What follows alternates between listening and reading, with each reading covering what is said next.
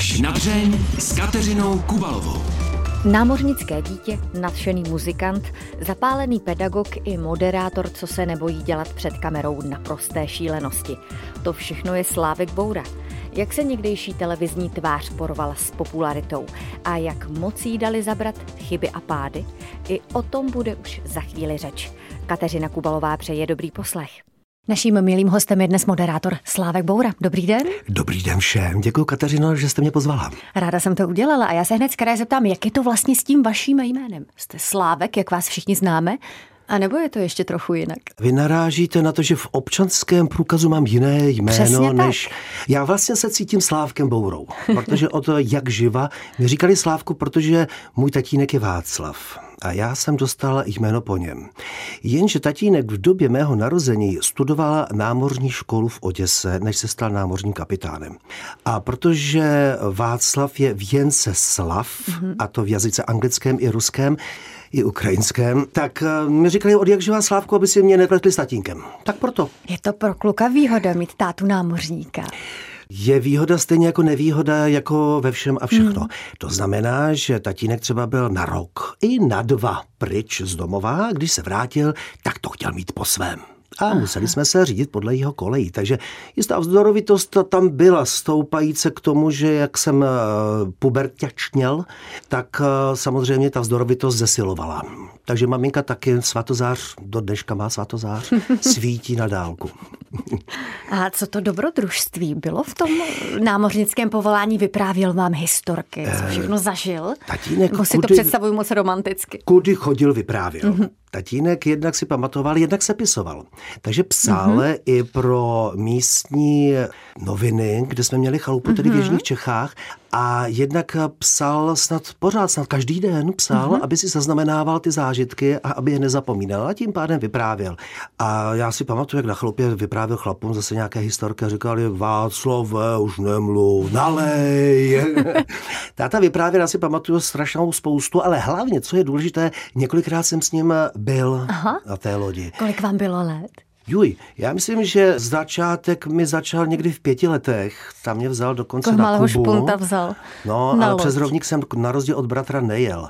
Ten byl křtěn, tuším, že na mořského koníka, já nikoli. Protože jsem nepřijel tu čáru, že, mm-hmm. toho rovníku. Ale poprvé jsem snad byl na Kubě, tam si pamatuju, že mě naháněli děti, protože jsem se vytahoval, že mám žvíkačky. A pak jsem s ním jezdil různorodě. Byl jsem v Libii, v Anglii, ve Španělsku, ve Francii, různé přejezdy lodí a tak podobně a tak dále. A když maminka jela třeba do Indie, tak mě odložila k rodičům, respektive k mým prarodičům, k rodičům táty v Košicích. Chtěl jste být eh, jako on? Jezdit a mít dobrodružný život a mít tu spoustu historek? Chtěl jsem mít dobrodružný život, nechtěl jsem být námořníkem, což hmm. se všechno vyplnilo. Mám dobrodružný život a nejsem námořníkem.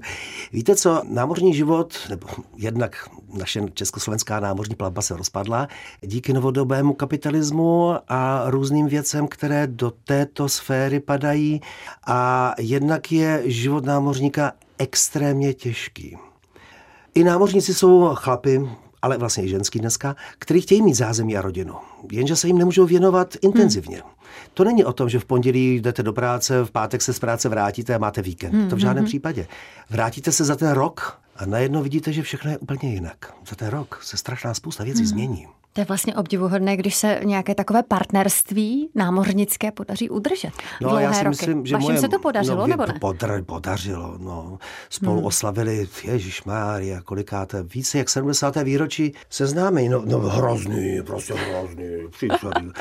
Vydržel, ale díky mámě vlastně, hmm. že jo, hmm. protože jak vždycky táta Maminka říkal... má to svatozář, no, právě, táta říkal vždycky s od, takovou oddaností, že on je sice hlava rodiny, ale maminka je krk. S tím zmiňovaným krkem se tady tatínek seznámil už eh, ve zmíněné Oděse, kde vy mhm. jste se narodil, ale nežili jste tam dlouho. Vy jste se potom přesunuli eh, do Prahy, do Čech? Eh, byl jsem imigrován v devíti měsících. To znamená, já jsem v podstatě totální Čech, respektive uh-huh. naprosto jasný domestikovaný Pražák, protože táta přivlekl mámu se mnou s křičícím dítětem přímo do Prahy a už jsem Prahu vlastně neopustil. Takže jsem Pražák. No, že jsem se narodil v Oděse, to je sice hezké, ale my máme stejně jako rodokmen příliš rozvětvený, který přesahuje Prahu, Čechy. Vypráví Slávek Boura. Slávek Boura už nám tady před chvíli vyprávěl o tom, jak s tatínkem jako kluk cestoval, protože jeho otec byl námořníkem. On ale mířil úplně jinam a vaše první kroky, co se týká vzdělání, vedly na speciální pedagogiku, což je od toho námořnického povolání opravdu nahony vzdálené. Hmm. Proč zrovna tenhle ten obor? Kateřino, k pedagogice byla ještě cesta dlouhá, protože hmm. já jsem ve 14 začala hrát muziku a tím pádem se pruce zhoršil můj prospěch na gymnáziu. Hmm. A já myslel, že ze mě bude profesionální muzikant. Mm-hmm. Trošku jsem narážel na tehdejší pomalu brzdící socialismus, nebo mm-hmm. jak mhm. tomu říct, ale dovolovali jsme si jako všechno, dělali jsme vlastní tvorbu. A potom mě vzali jenom vlastně na strojárnu a tam jsem, protože jsem měl špatný prospěch. A máma říkala, ty musíš mít vysokou školu, bez toho to vůbec nejde v životě. Tak jsem ji poslechl, šel jsem na tu vysokou školu. Tam jsem zjistil, že tato vysoká škola strojní pro mě opravdu není. Narazil jsem na žulovou zeď Matic. Chvilku jsem pracoval, udělal jsem zkoušky na pedagogickou fakultu speciální pedagogiky. A protože maminka mé tehdejší přítelkyně dělala ředitelku ve zvláštní škole a mě to zajímalo. Mm-hmm. A rok od roku studia mě to zajímalo čím dál tím víc. Mm-hmm. Takže mě nesmírně bavilo tu školu jednak vystudovat a jednak být potom v té praxi. Mm-hmm. To mhm. znamená, že jsem opravdu dva roky pracoval ve zvláštní škole v Josefské ulici na Praze mm-hmm. 1, kde mě to opravdu nesmírně bavilo nebavil jsem inspektorku a ona nebavila mě. A čím takže... jste jí zlobil? zlobil jsem jí tím, že jsem měl specifické metodiky, které se jí těžké komunistce nelíbily. A dlouhé vlasy jsem měl. A chodil jsem ve žlutých kraťasech ve fialovém tričku. No, big beaták jsem byl, no co se dá dělat. Ale ty hmm, děti mě hmm. milovaly. No tak jsem šel do pedagogicko-psychologické poradny v Praze 2 a tam jsem působil jako etopet, psychopet a logoped. A to mě hmm. taky bavilo nesmírně. No, takže na poruchy poruchy chování jsem specialista. Co člověka nejvíc naplňuje na té práci s dětmi, které mají třeba někde trošku ubráno? Co vás na tom nejvíc těšilo? Jednak hm, samozřejmě je to velká šíře teďka, o čem se bavíme. To znamená, mm-hmm. že já jsem sice vystudoval etopiry, ty poruchy chování, mm-hmm. jejich náprava, a jednak eh, do mé praxe patřily i mentálně retardované mm-hmm. děti a ty byly úžasný. Já jsem třeba miloval děti s Downovým syndromem, jsou nesmírně přirození, čistý, s velkou kapacitou paměti a nejsou falešní, jak hmm. my z běžného života známe. No a ke mně přicházely potom v té eh, poradně děti, které ku příkladu měly IQ třeba 130, 150, měly dysgrafii nebo dyslexii a tak podobně. A další třeba výchovné problémy a tak podobně. A já měl plnovous a dlouhé vlasy. A oni z nějakého vnitřního popudu si mysleli, že jsem jiný než ty mentoři, kterým kážou. Třeba kážou vodu a sami pijou víno, zatímco u mě očekávali, že jsem stejný padouch jako oni. A očekávali správně. Nevím, jestli očekávali správně, ale v každém případě to fungovalo z obou stran. To hmm. znamená, byl jsem i mezi těmito dětmi docela oblíben a tím pádem mezi pedagogy. Když vás to tak hodně bavilo, tak eh, co vás od toho zase odvedlo? Ta hudba, o které jste se zmiňoval? Ta hudba, hmm. ano. Stal jsem se profesionálním muzikantem a pak na nás spadla eh, něžná a sametová revoluce a přestalo se hrát a přestalo se fungovat. A já jsem šel do rádia a najednou bác a už jsem byl v rádiu. V tom rádiu jsem se zase našel, stejně jako v té muzice, mm-hmm. anebo v té pedagogice. A to rádio mě chytlo takovým způsobem, mě to tak nesmírně bavilo, mohl jsem řádit a nikdo mě u toho vlastně neviděl, protože tehdy nebyly webové stránky. Dneska máte smůlu, tamhle je kamera. Ano, já vím, takže můžu máchat rukama a lidi uvidějí, že prostě u toho mikrofonu taky Že jste pořád rukama, stejný no. Slávek A to rádio mi chybí, samozřejmě pochopitelně, já bych mm. se do rádia klidně rád vrátil, mm. je, je. Říká Slávek Boura. Teď jsme zase uhnuli od té hudby, u které my se vždycky na chviličku zastavíme a zase jsme někde jinde. Máte to tak opravdu celý život, že vždycky chvilinku začnete s tou hudbou a pak vás něco odvede od ní pryč? Asi pravděpodobně ano, protože hmm. naše kapela EAP, která se v roce 89. rozpadla, hmm. tak po 30 letech měla rekoncert. Hmm. A vy jste byli ale i docela úspěšní. My jsme vyhráli obě v roku 88 hmm. a byli jsme laureáti Rockfestu 88. Hmm. V 89 89. jsme se rozpadli, protože jsem tlačil na kapelu, že si uděláme vlastně velké dílo, muzikál, který jsme skutečně udělali premiéru a zároveň derniéru. No a pak jsem šel vlastní cestou, no a v roce, já nevím kolik, před několika lety, to znamená 30 let, 89 a 30, tak celkem nedávno, před těmi čtyřmi lety, eh, jsme měli jediný koncert v původní sestavě a to bylo skvělé. Takže zase za nějakých pár let se sejdete nebo se stavíte nějakou novou kapelu? Máte ještě takové ambice? Sny. Nemám, je to velká dřina. a mám pocit, že teďka je ta muzika úplně o něčem jiném, než eh, kdysi dávno. Jak to? Když jsem skládal, textoval, hm, tak prostě od muzikantů se chce něco jiného.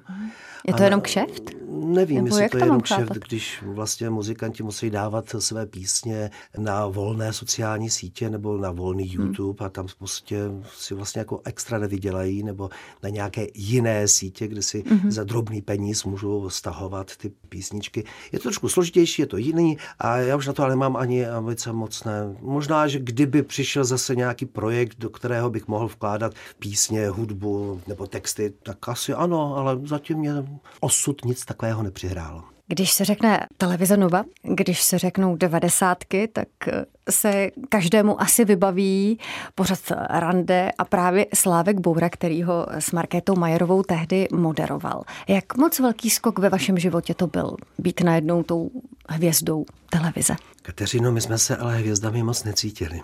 Opravdu Jednak v té době ten pojem vlastně ani neexistoval. Hmm. Hmm. že na nás pořvávali lidi a poznávali nás. To bylo pěkné. Že nám psali dopisy s chořbou v komíně, tak my jsme soutěžili s Markétou, tehdejší mojí partnerkou a spoluhráčkou ve snídani v Rande, ve Vabanku. Hmm. Ale my jsme hráli takovou soutěž, kdo z nás dostane hnusnější dopis. kdo vyhrál? o, ano, hnusáka týdne jsme soutěžili. Ale teď je to rychlejší, teď to jako chytáme že na sociálních sítích v mnohem hmm. online v podstatě. To byly takové pomalé hejty tehdy. Ano, ale my jsme se necítili, jednak jsme byli na to dva, takže jsme se jako překrývali svými vlastními starostmi. Takže ve dvojici se takovéto věci lépe utáhnou. A jednak nám nikdo neřekl, že jsme hvězdy a my jsme si to nemysleli. V čem pro vás ty devadesátky v televizi byly nejlepší a co byste třeba radši ožilel takhle zpětným pohledem?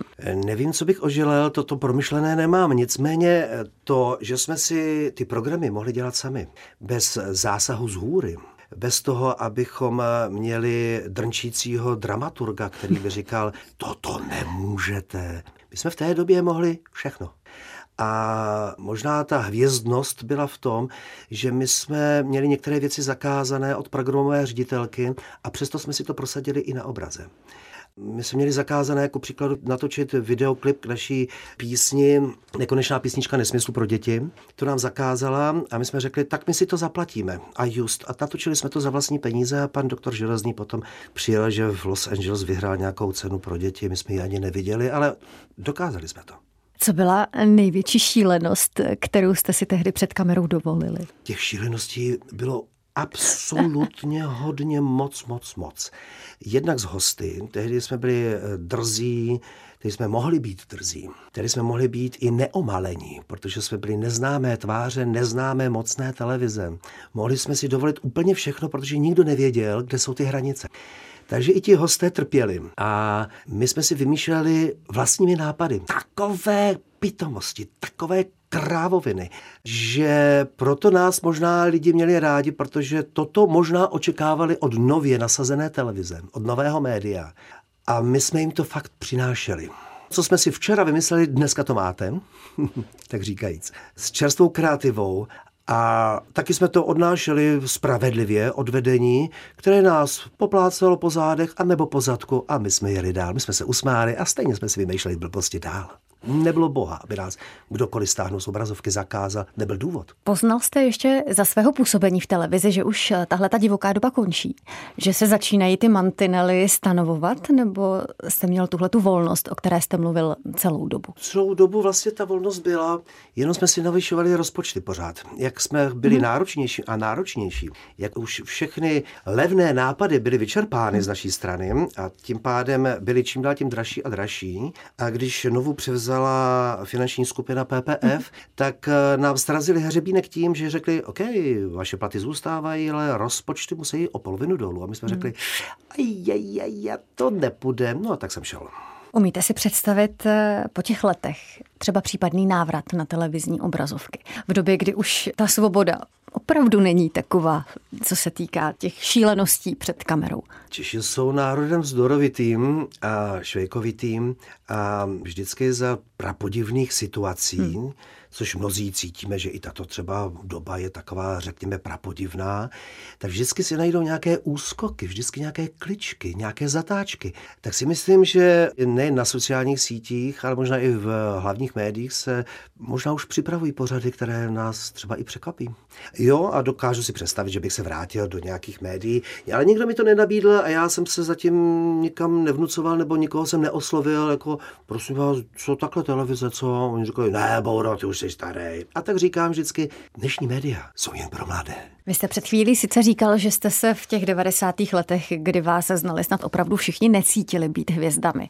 Ale přeci jenom Nenarostl vám někdy ten hřebínek, že by vám třeba rodina musela říct, ale už jako nepřeháněj. Rodina to nebyla. Co si pamatuju, tak uh, maximálně říkali, že Boura je nafrněný a arrogantní, protože jak chodím po ulicích, tak já jednak mám velkou nevýhodu, že nepoznávám tváře. A jednak jsem zachumlán do vlastních myšlenek. Takže já prorážím vzduch tou ulicí jdoucem, ale nevědouce, co se děje kolem mě, to znamená, že já moc toho nevím nevnímám. Takže lidi si mysleli, že je nezdravím. A po mhm. případě, když mě pozdravili, tak jako kdybych je nevnímal. Mm-hmm. A přitom já je vůbec opravdu nevnímal, protože jsem je neslyšel a za to se jim vlastně omlouvám. Tak snad možná tímto způsobem. Ale jinak, že by někdo řekl, Boro, jsi moc pišnej. Jo, v těch posledních roce jsem byl pišnej, protože když nám sáhli na peníze našeho vabanku, tak jsem pišně odešel, protože my jsme nedokázali za poloviční rozpočet udělat další díly. Slávek Boura už tady před chvílí zmiňoval premiéru a zároveň derniéru svého muzikálového počinu, jmenoval se Naháči. ne, ne, jsem... to, byl to nebyly Naháči, to bylo něco ne, to bylo nos. Eh, naháči to úplně něco jiného. S Naháči to dopadlo ale dost stejně a tam právě mířím eh, k tomu, jak nesete prohry, věci, které se mm, zkrátka nepodaří. V Čechách není zvykem, aby byly prohry součástí úspěchu. Eh, není zvykem, aby prohry byly součástí růstu charakteru, což mě moc mrzí. Prohra jednou a v podstatě se to jakoby nese s vámi v negativních konotacích. Já totiž myslím, že stejně jako můj internetový portál Peppernet, který předběhl další sociální sítě proudící ze západu, byl před krokem a byl jsem jenom umlácen tím, že něco takového neexistuje, nemůže existovat v našich českých podmínkách. Pak to přišlo s dalšími sociálními sítěmi.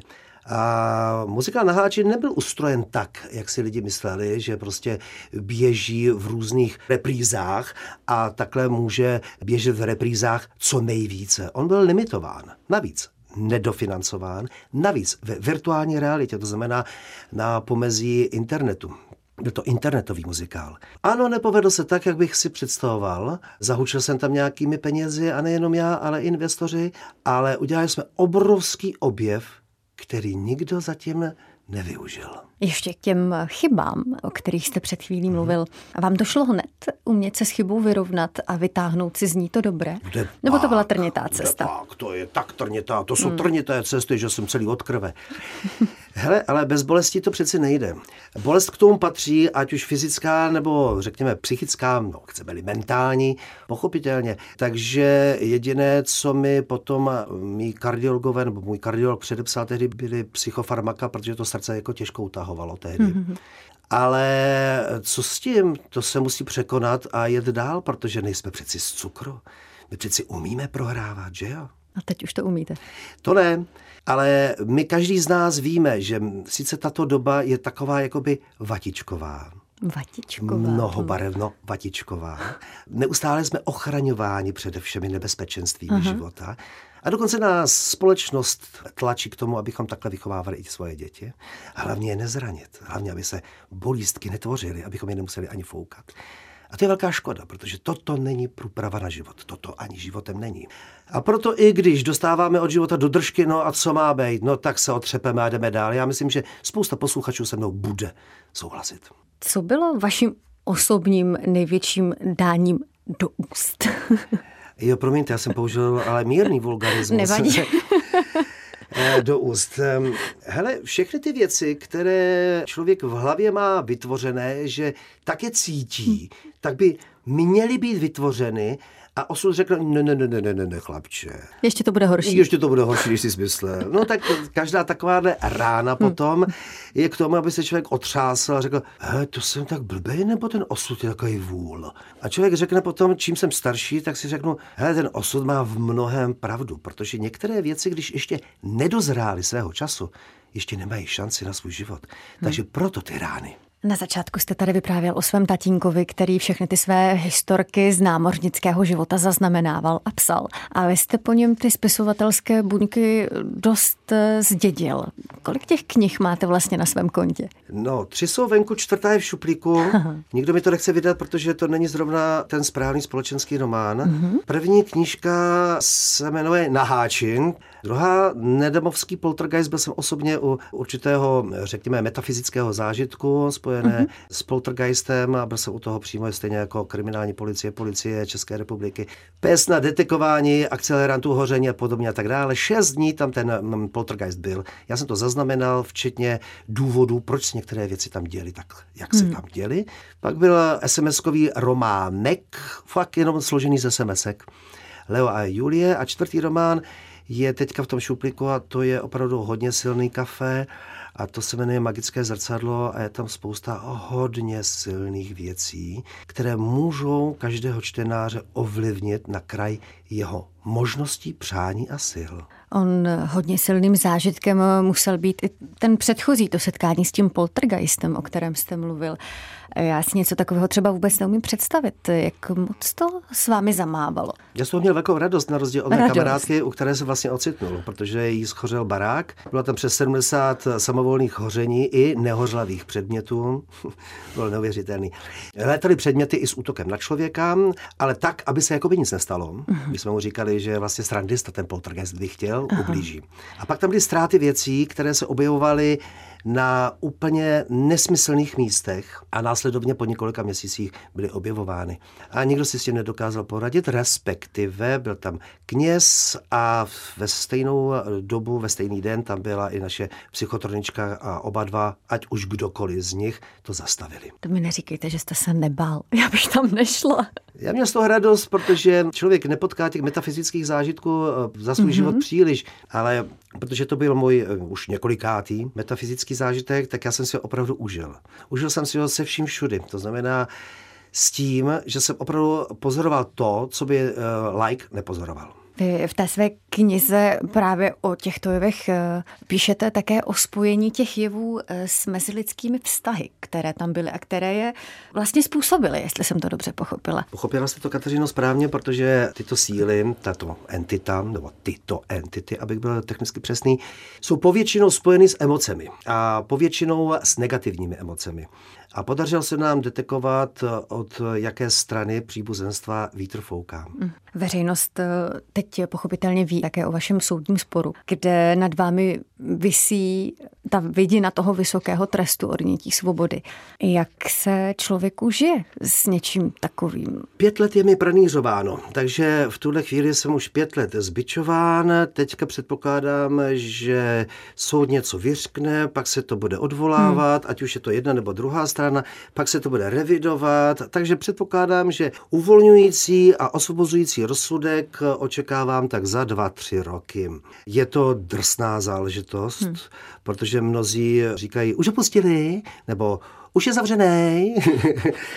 A samozřejmě mnozí mi to přejí, mnozí mi to zaplať pámbu i nepřejí. Je to těžký život, protože nemůžu se rozvíjet tak, jak bych chtěl jsem v hranicích možného a snažím se ty hranice co nejvíce rozpínat. Ale to, že jsem nevinný, vím já a doufám, že toto potvrdí i soud. Říkal jste, že je to těžké v tom, že se nemůžete rozvíjet ano. tak, jak byste chtěl. Ano.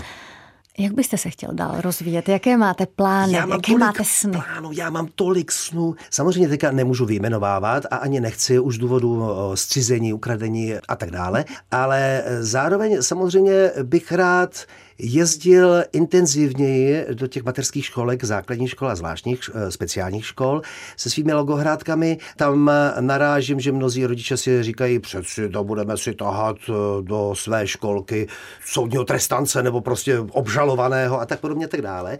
A zároveň mám spoustu plánů, jak dál pokračovat ve vnitřním rozvoji. Potřebuju dát na trh ten svůj čtvrtý román. Už mám rozepsaný pomalu pátý román ale je tady spousta lidí, kteří říkají, o Bourovi mi radši nemluvte, mm, nechci si ušpinit ruce, nechci si ušpinit karmu a mám velké plány po 60, po 65, hmm. hele vlastně do smrti, protože já nechci drobit v tactvu, protože takhle se život už nemá prožít a hmm. já mám chuť zemřít buď na pódiu, protože teďka hraju ve dvou komediích, až mě klepne, a nebo prostě umřít zaživa. A kde berete energii a tu vyrovnanost, abyste to všechno zvládnul a nezbláznil se z toho? Žádné jogínské cviky neprovádím, jenom si říkám, hele, on osud ví, co dělá. A až se narodím, tak uh, on mi to bude nějak kompenzovat. Jestli mě teďka chce pořádně eh, v tom vymáchat, v těch negativních věcech. A oni nejsou jenom negativní, oni jsou i pozitivní, protože díky těm negativním lépe člověk zaostřeněji vidí situace a lidi. Lidi, situace a některé činnosti, stavy, protože když je všechno v pořádku a všechno klape, máte pocit, že jste vítězem a všichni vám tleskají. Ale není tomu tak. Není to pravda. A prostřednictvím negativních věcí vidíte ty lidi opravdu jasněji. Kdo vám něco přeje, kdo vám nepřeje, kdo vám fandí, kdo ne. Kdo vám může být nápomocen a komu chcete pomoci. Komu říct ne a k tomu říct ano. Hostem pořadu až na dřeň byl moderátor Slávek Boura. Díky moc za to, mějte se krásně. Já děkuji a přeju všem šťastné, krásné dny. No a já ještě dodám, že pořad až na dřeni si můžete poslechnout také jako podcast. A nezapomeňte se podívat také na videozáznam z natáčení. Kateřina Kubalová se těší na slyšenou zase za týden. Mějte se krásně.